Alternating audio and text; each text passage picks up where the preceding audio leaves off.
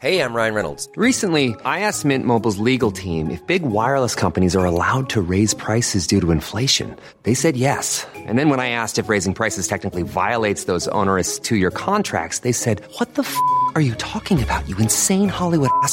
F- So to recap, we're cutting the price of Mint Unlimited from $30 a month to just $15 a month. Give it a try at mintmobile.com slash switch. $45 upfront for three months plus taxes and fees. Promo rate for new customers for limited time. Unlimited more than 40 gigabytes per month. Slows. Full terms at mintmobile.com. My business used to be weighed down by the complexities of in person payments.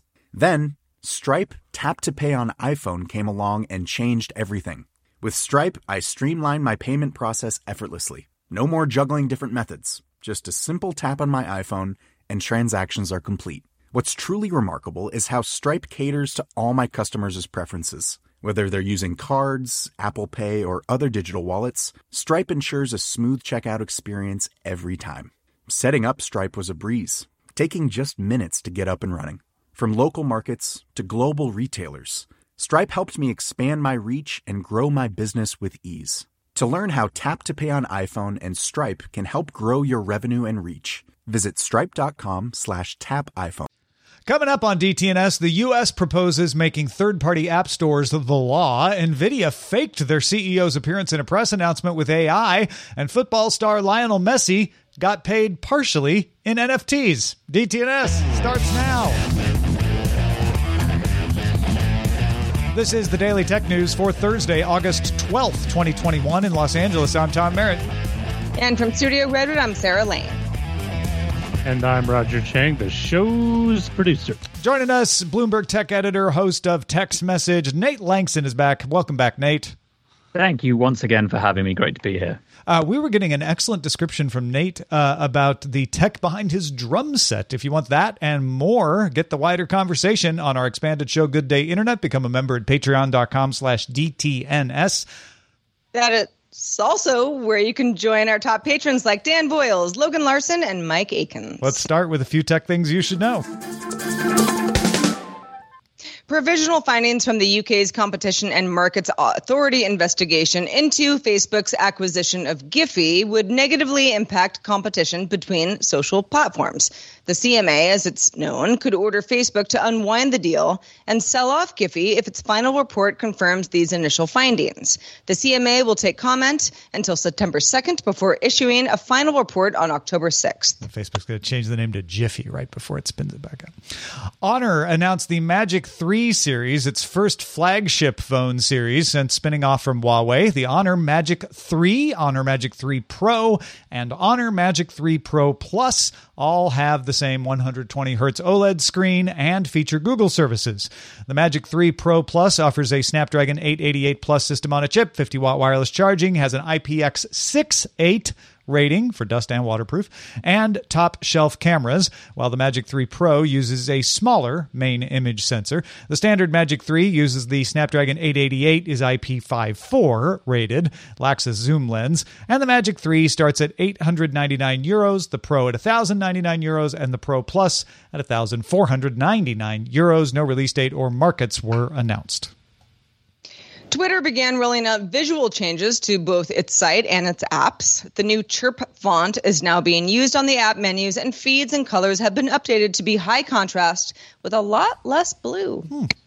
China's State Council issued a statement calling for guidelines through 2025 to produce legal frameworks around the digital economy, internet finance, artificial intelligence, and big data and cloud computing. In other words, the crackdown will continue. And the beat goes on. Chinese autonomous driving startup Pony.ai suspended its plans to go public on the New York Stock Exchange after it failed to gain government assurances from China that it would not be targeted for doing so. In positive news, though, Baidu grew revenue 20% on the year, driven by its AI business. Foxconn reported a 30% rise on the quarter and 20% rise on the year, driven by smartphone sales, though Foxconn did warn about some uncertainty related to worsening COVID 19 in parts of Asia. Spotify announced it will release an updated Wear OS app in the coming weeks with support for offline playback. This will work on Wear OS 2 and newer releases, though it does require a premium Spotify subscription. All right, let's talk about that U.S. bill, a bipartisan bill. You got uh, one Republican, two Democrats sponsoring this, called the Open Markets Act, proposed in the U.S. Senate Wednesday, would impose new rules on app stores. The rules would apply to any app store, not just mobile, any app store that has more than 50 million U.S. users. So, Google and Apple. It would prohibit those app stores from requiring developers to use its in app payment system. It also would not allow those app stores to prevent developers from having different prices in different app stores. Right now, app stores may say, like, you can't sell this for cheaper somewhere else. It also would not let app stores prohibit legitimate business communication with app users. Apple has some some restrictions on on what you can say to your customers if you're in the App Store.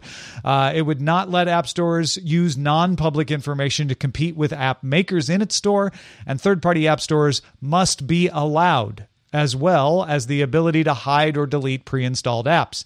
And App Store operators can't prefer their own apps in App Store searches and must make all development info that the company uses for its own apps available to all the developers.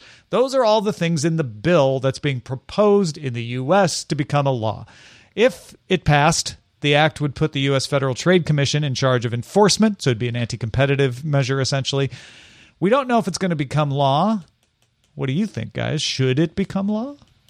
I think it has a very, very, very low chance of becoming law. From my understanding of uh, U.S. politics, I think it will take a long, long time uh, to to pass through, and then would be challenged all the way, as we've seen, obviously with the Epic and Apple and Google spat. But it has to be said that this is not something that any one government is solely going to uh, be looking at. I know that our consumer uh, markets authority, uh, which was mentioned at the top of the show with regards to uh, Giphy and Facebook, they have a probe going on that's similar to this. It's not so much a proposal of a bill, but a review of whether it's anti competitive uh, that's going to conclude, I think, as soon as next month. It's been going on since the spring. Um, I, I think it would be very difficult to enforce, very difficult to police, and it would open that you know that floodgate of how do you implement this on a countrywide and then international basis in a way that's different for each market if you know what i mean? It's very difficult. Yeah i i, I think what we're looking at here is the opening salvo in a war. I, honestly if left to its own devices because it's a bipartisan bill from the start this could get some traction, but you're going to have the full weight of everyone's lobbying, not just Apple and Google. You're also going to have Facebook and Amazon saying like, "Man, we don't love this idea either." Uh, uh, even though Facebook would like Apple to implement these things, Facebook doesn't want the same restrictions to apply to it. Should it want to, you know, qualify uh, as the Oculus store? Uh, so I think the lobbying probably keeps it from becoming a law, but it starts the conversation. It starts the pressure. I think that's why the senators did it to say like, "Look, we could do this." Uh, so you might want to yeah. compromise on something else. And you have to pay attention to consoles just quickly as well, because they, I think, would apply under this to The the, the game stores on Xbox, yeah, yeah, for example. might. You're right. So Microsoft, you know, some, as somebody who hasn't uh, downloaded an app recently, I kind of have the apps that I use, and that's what I use. It's easy to sort of go, oh, okay. I mean, how much, uh, how big of a deal is this really? And so I was going, I was going through this uh, as we were preparing for the show. You know, is there anything in this proposed bill that you know sets off red flags? And it really doesn't. None of it really does. Uh, uh like you said, Nate, it's probably a long shot of of it, uh, you know, being passed in its current form. But none of none of this is, I think, unreasonable or some sort of too much government oversight that I can see. I don't like the principle of the government deciding that at a certain level a marketplace has to operate this way. Uh, I, I, wonder if I, I don't I haven't thought through what the unintended consequences are, but that's where my head goes in these sorts of situations. I'm sure somebody out there is, is going to do the work on that uh, shortly. But there are always unintended consequences when you say like, look, we just want to let third parties on the platform and do this. Could it also harm developers in some way? That's what I'm always looking at. Well, moving on, Zoom announced a new focus mode for its desktop and it's al- also its web app, which will let the host of the call hide video of participants on a call from each other. The feature can be enabled for accounts or groups or individual users alike. It's primarily aimed at classroom uses to stop students from distracting each other. So, hosts, and in many cases, this would be teachers, will still have access to all participants' video and can spotlight participants to let everybody see their video temporarily if they so choose. Makes perfect sense for teachers, right? Yeah, you got uh, Yeah. goof offs like me in the class, uh, you know, try, trying to put up funny gifs in the in the middle. I could totally see myself having done something like that back in the day. Uh, so this is a way to keep everybody's uh, attention. My brain immediately went to what other things are they are they going to use this for? Uh, you know, like like our corporation's going to say like, oh, for our all hands meeting, we'll use this to make sure everybody's paying attention and they're not distracted. I think there's some positive use cases too. Where we've talked about before the wearing effect of knowing everyone can see you even when you're not speaking. This this could be a relief for Yeah. some people. Yeah, my mind immediately went to that like that boss that's just micromanaging every single thing you do and on the Zoom call. There th- this might be something that's great for the boss, not necessarily great for the people who work for the boss, but yeah, it, it does seem like for classroom uses and I know some teachers who have had a real hard time over the last year plus um, trying to you know navigate you know especially with younger children uh, you know uh, conducting a, a, a classroom experience that is enriching for kids who uh, have uh, are easily distracted. And this, this makes sense. Makes sense. I can see it being done in the corporate world as well though I was trying to think of an example of when that would be necessary, where you needed to hide two employees from seeing each other.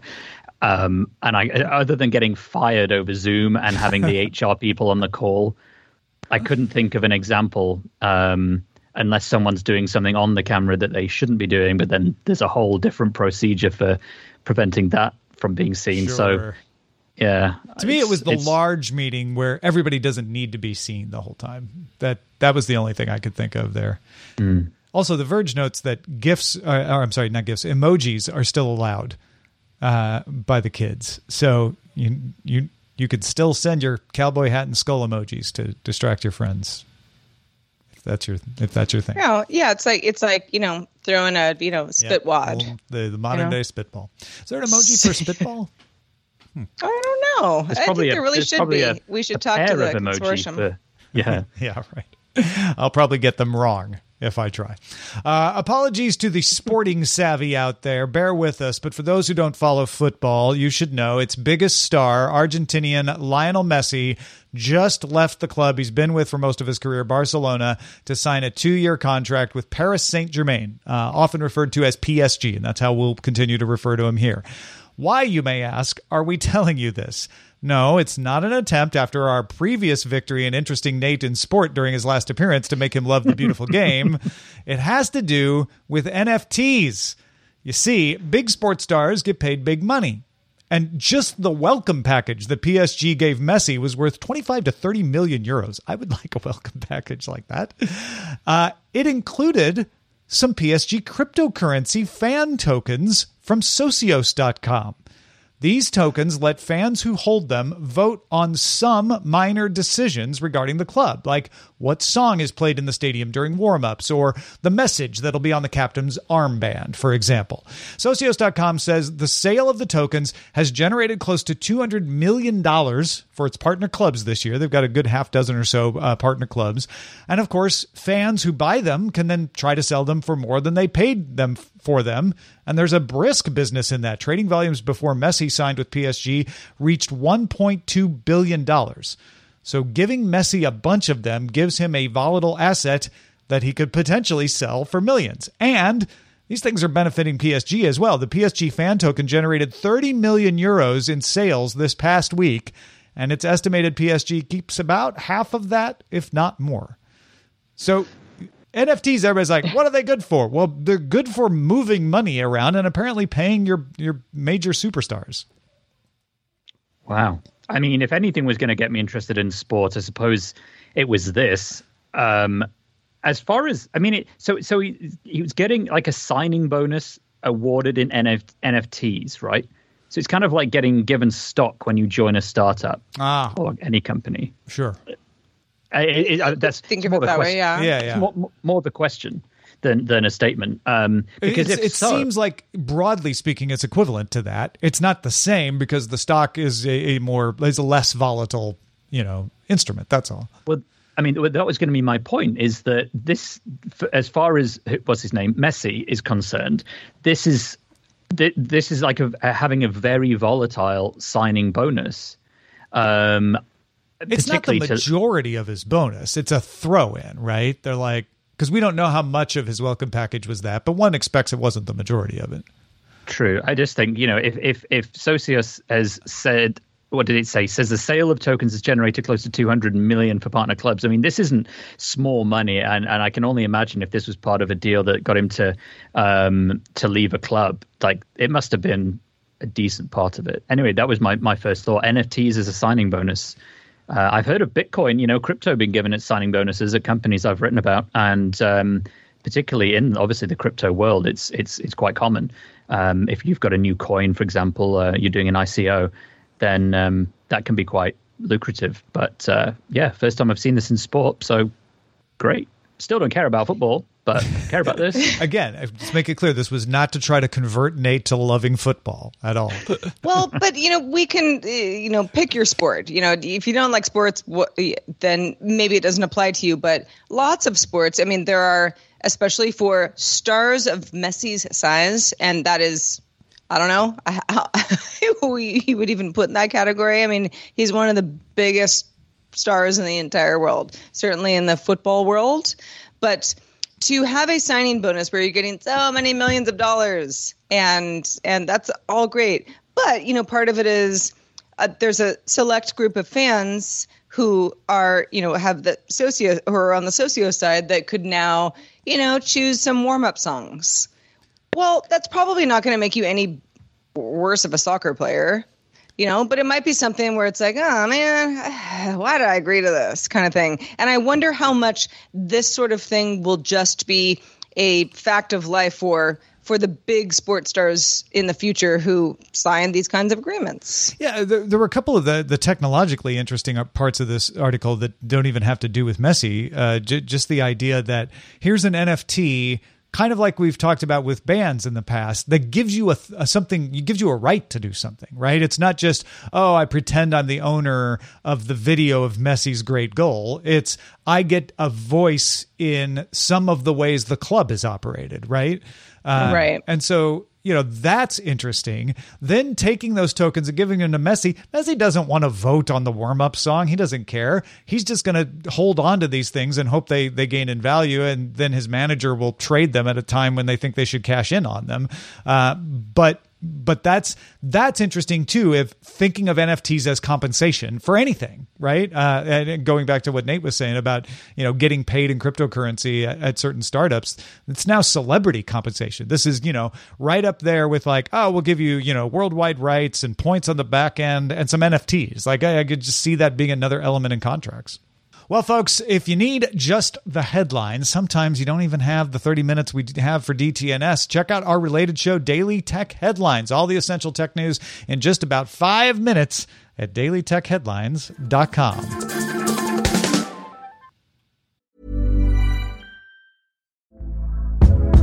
Hey there, it's Michelle Norris. I'm host of a podcast called Your Mama's Kitchen. When I travel, I'm usually looking for a way to find a taste of home when I'm not at home. And one of the things I love to do when I am at home is entertain. And Airbnb allows me to do that. When I was in California recently, I rented a house that had a great kitchen. And when we were sitting around the table, we're all thinking, we're in someone else's house. Someone could be in all of our homes as well. If you have a home, but you're not always at home, you have an Airbnb. Your home might be worth more than you think. Find out how much at airbnb.com/slash host. The Claude 3 model family from Anthropic is your one stop shop for enterprise AI. With models at every point on the price performance curve, you no longer have to make trade offs between intelligence, speed, and cost. Claude 3 Opus sets new industry benchmarks for intelligence. Sonnet strikes the perfect balance between skills and speed, and Haiku is the fastest and lowest cost model in the market, perfectly designed for high volume, high speed use cases. Join the thousands of enterprises who trust Anthropic to keep them at the frontier. Visit anthropic.com slash Claude today. My business used to be weighed down by the complexities of in person payments. Then, Stripe Tap to Pay on iPhone came along and changed everything. With Stripe, I streamline my payment process effortlessly. No more juggling different methods, just a simple tap on my iPhone, and transactions are complete. What's truly remarkable is how Stripe caters to all my customers' preferences. Whether they're using cards, Apple Pay, or other digital wallets, Stripe ensures a smooth checkout experience every time. Setting up Stripe was a breeze, taking just minutes to get up and running. From local markets to global retailers, Stripe helped me expand my reach and grow my business with ease. To learn how Tap to Pay on iPhone and Stripe can help grow your revenue and reach, visit stripe.com slash tap iPhone. NVIDIA released on Wednesday that a press announcement of the NVIDIA Omniverse system that was delivered earlier this year by CEO Jensen Huang was not delivered by Jensen Huang exactly himself. It was a computer generated version. While Huang appeared to be in a kitchen where he was frequently making announcements these days, the kitchen and the Huang in the Omniverse announcement was created from a full face and body scan of the human Huang done in the back of a truck. Then an algorithm was trained to mimic Huang's gestures and expressions. The kitchen was then created by Omniverse. Facial performance uh, used an audio clip to drive the facial performance with software called Audio to Face that mapped the movements of the face to the words. Then they used face video to video, which mapped the CG model to a photo to make it appear as natural as possible. For body movements, audio to gesture, the number two, was used to match gestures to the words, and then an actor in a motion capture suit read past keynotes, mimicking Huang's performance. That created the training set of movements, also generated 21 candidates, one of which was implemented in the final product. The kitchen and also Huang were done in Omniverse, and other tools like Maya and Substance were used for adding textures and that sort of thing. In the end, it's what you would do for a movie effect, something that's, you know, a, a big special effect. Done by NVIDIA, though, in secret, so they could put this out as a surprise blog post. Guess what we did? Nobody even knew. But one quote in the NVIDIA video does stand out. NVIDIA researcher Ming Yu said, quote, As an AI researcher, I come from a machine learning background, and I was not familiar with the movie production pipeline. An important thing for me was to feel the pain. How difficult is it to create a digital human? And to kind of challenge myself. How can we create tools to make digital human production a much easier process? End quote. So this is a press stunt certainly, and it's gotten a lot of attention because of that. But there might be a substantive effect here. Yeah, when I when I first saw this uh, come across my feeds this morning, I was intrigued. I was like, "Oh, they did an AI generated uh, Jensen Huang. Let's let's check that out." The more I dug into it, the more I realized, oh, they they just did what anybody does for like Black Widow. You know, they did visual effects. Uh, they were using their own products to do it and showed out how great their products are. I get that, but it's a press stunt. Until I hit that that uh, quote from Ming Yu that, that you just said, I'm like, but the fact of having done that means that their own researchers now have a better appreciation of the difficulty that visual effects artists have in their jobs. And maybe that will help make the NVIDIA tools even better in the future. I had two thoughts when I read this. The first one was uh, even as a press stunt, uh, I have to take my hat off and say kudos because it's very cool as a proof of concept. My second thought on this, though, was uh, regarding nobody spotting it. In, in in my head, I would question: Did anybody watch it? You know, did anyone care? Or is it the reason that that no one spotted because no one really was paying attention to this? yeah. I'm sure it's well, the former, it, but Nvidia's going to say no, it was that good, but maybe people just weren't paying that close attention. I don't know. You would have thought somebody would have uh, would have noticed something. Uh, also, I'm curious why they didn't just reveal it at the time. Like at the, I, I would have think that would have been a dramatic reveal at the end to say like, and by the way, this whole time I was virtual. This isn't really me. And then the real Jensen Huang walks into frame or something. I don't know. I mean, I, I will add it was just the 14 seconds for a very specific part, part of the keynote that that he gave. That was uh, the the virtual Jensen. Was it only 14 seconds? That's yeah. that's There's if you if you look at the end of the Yeah, CNET yeah, article, yeah. there's a If I, I the NVIDIA it. blog. The Maybe NVIDIA because blog I was looking says- so closely, it felt longer. That would be another reason why people might not notice. It's that is pretty fast. Well, and the whole idea is that they wouldn't notice at all, right? Yeah, yeah, that's the point. Surprise! Mm-hmm. Yeah. Uh, Plex updated its Plexamp music player app to add a feature called Supersonic. It Does not involve hedgehogs. It uses a neural network to map all the tracks, albums, and artists in your library to generate playlists from your library that will be full of songs that are sonically similar to each other rather than just generated through meta- metadata. So instead of just like, here's a jazz playlist with, with everything that was tagged as jazz. Oh, uh, that podcast from DTNS was tagged as jazz. It's in your jazz playlist now. Uh, it would be actual jazz, like songs that are similar to each other. Uh, one example, for instance, is Mixes for You that would use your most frequently played songs as a basis and then mix in other songs that are similar to those. So, like, oh, if you like these songs, you play them a lot. Here's some other songs that are similar.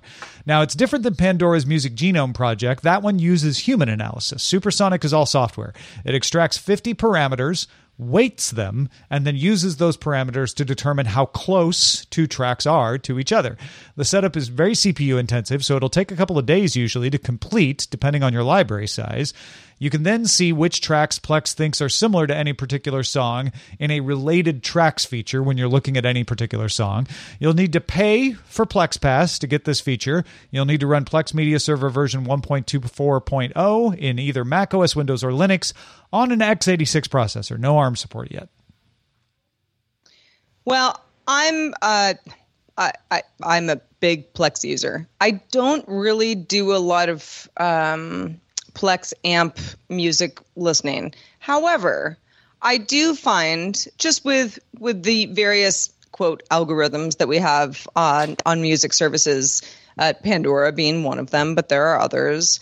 You know it, that it's sometimes it's like wow they really know me, and sometimes it's kind of hit and miss. And that is just the way that it's always going to be when a bunch of humans are getting together trying to figure out what you want to hear next. I would I I'd I'd be really interested to see how much something like this if I say like here's my genre or here's my favorite artist, give me other things. How how this might give me uh, different results. I'd love to test this out on my library. My, I'm, you know, Apple Music. I'm not in Plex, but my library is so weird that Apple Music has a very difficult job of making any kind of recommendations to me. I mean, I'm the guy that, true story, in the same week once saw Taylor Swift and Cradle of Filth, and I love them both equally. Not played together Uh, either. That's the point of that story.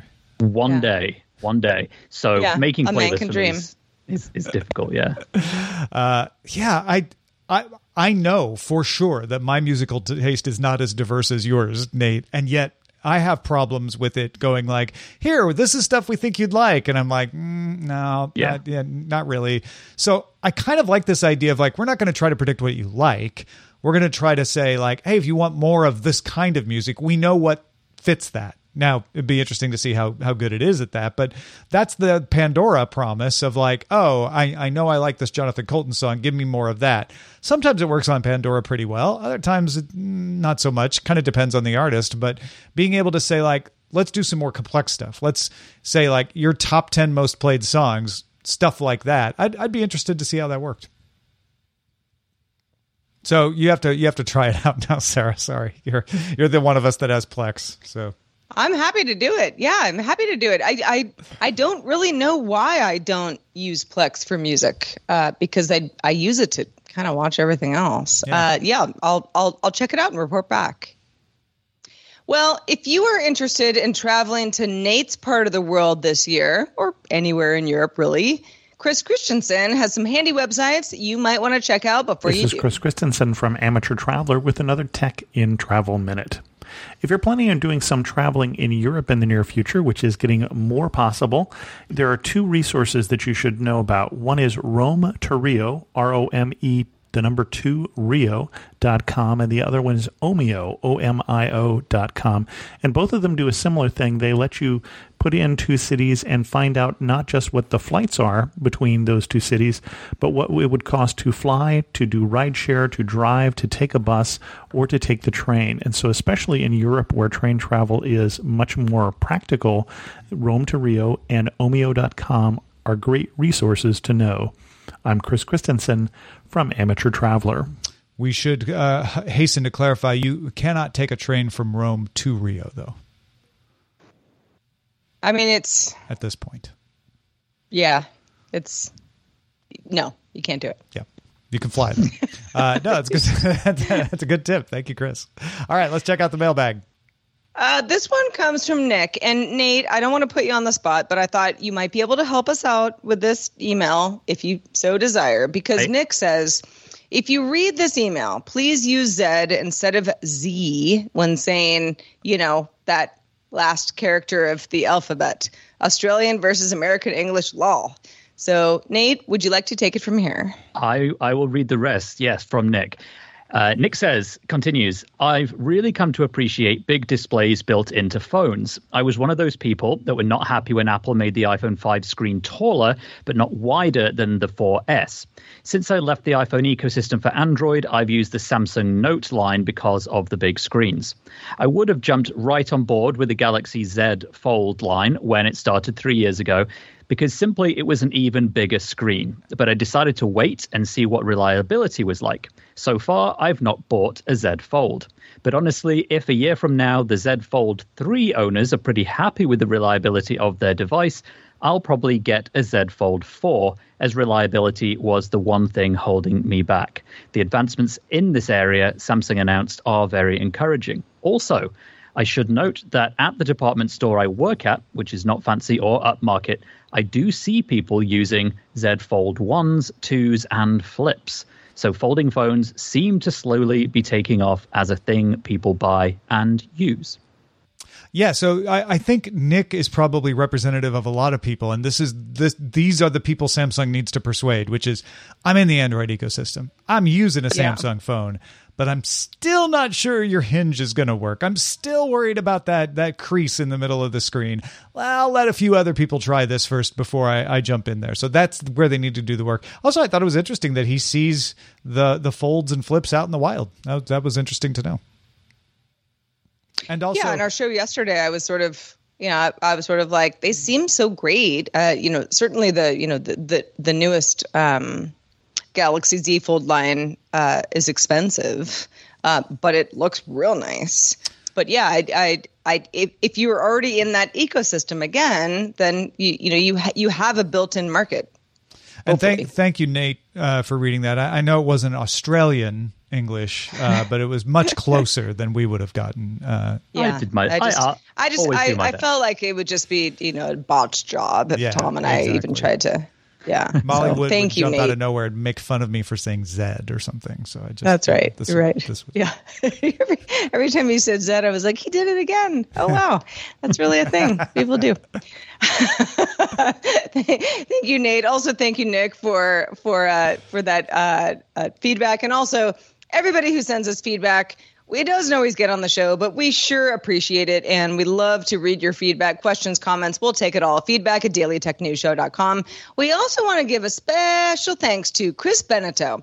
Chris is one of our top lifetime supporters for DTNS.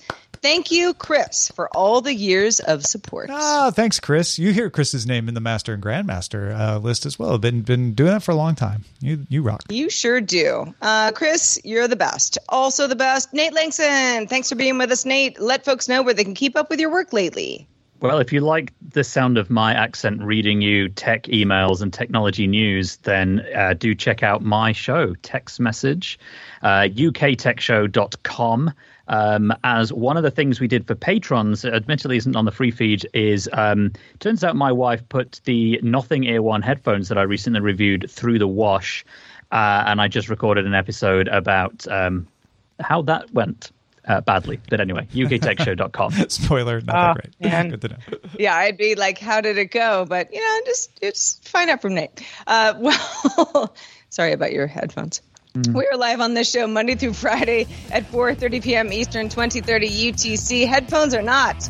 Find out more at dailytechnewsshow.com slash live. Join us if you can. I'll be off tomorrow, but Tom will be here and Shannon Morse will be joining us as well. Talk to you then.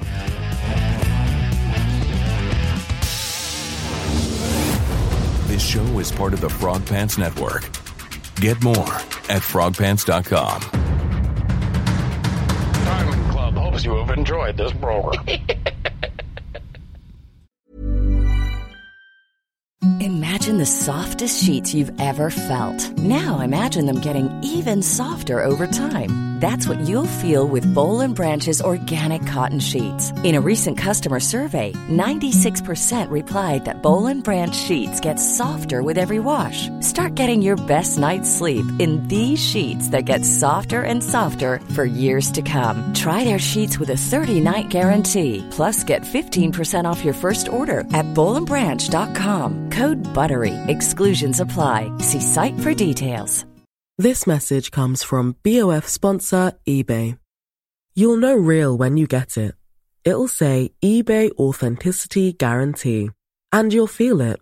Maybe it's a head turning handbag, a watch that says it all, jewelry that makes you look like the gem, or sneakers and streetwear so fresh every step feels fly. eBay gets it.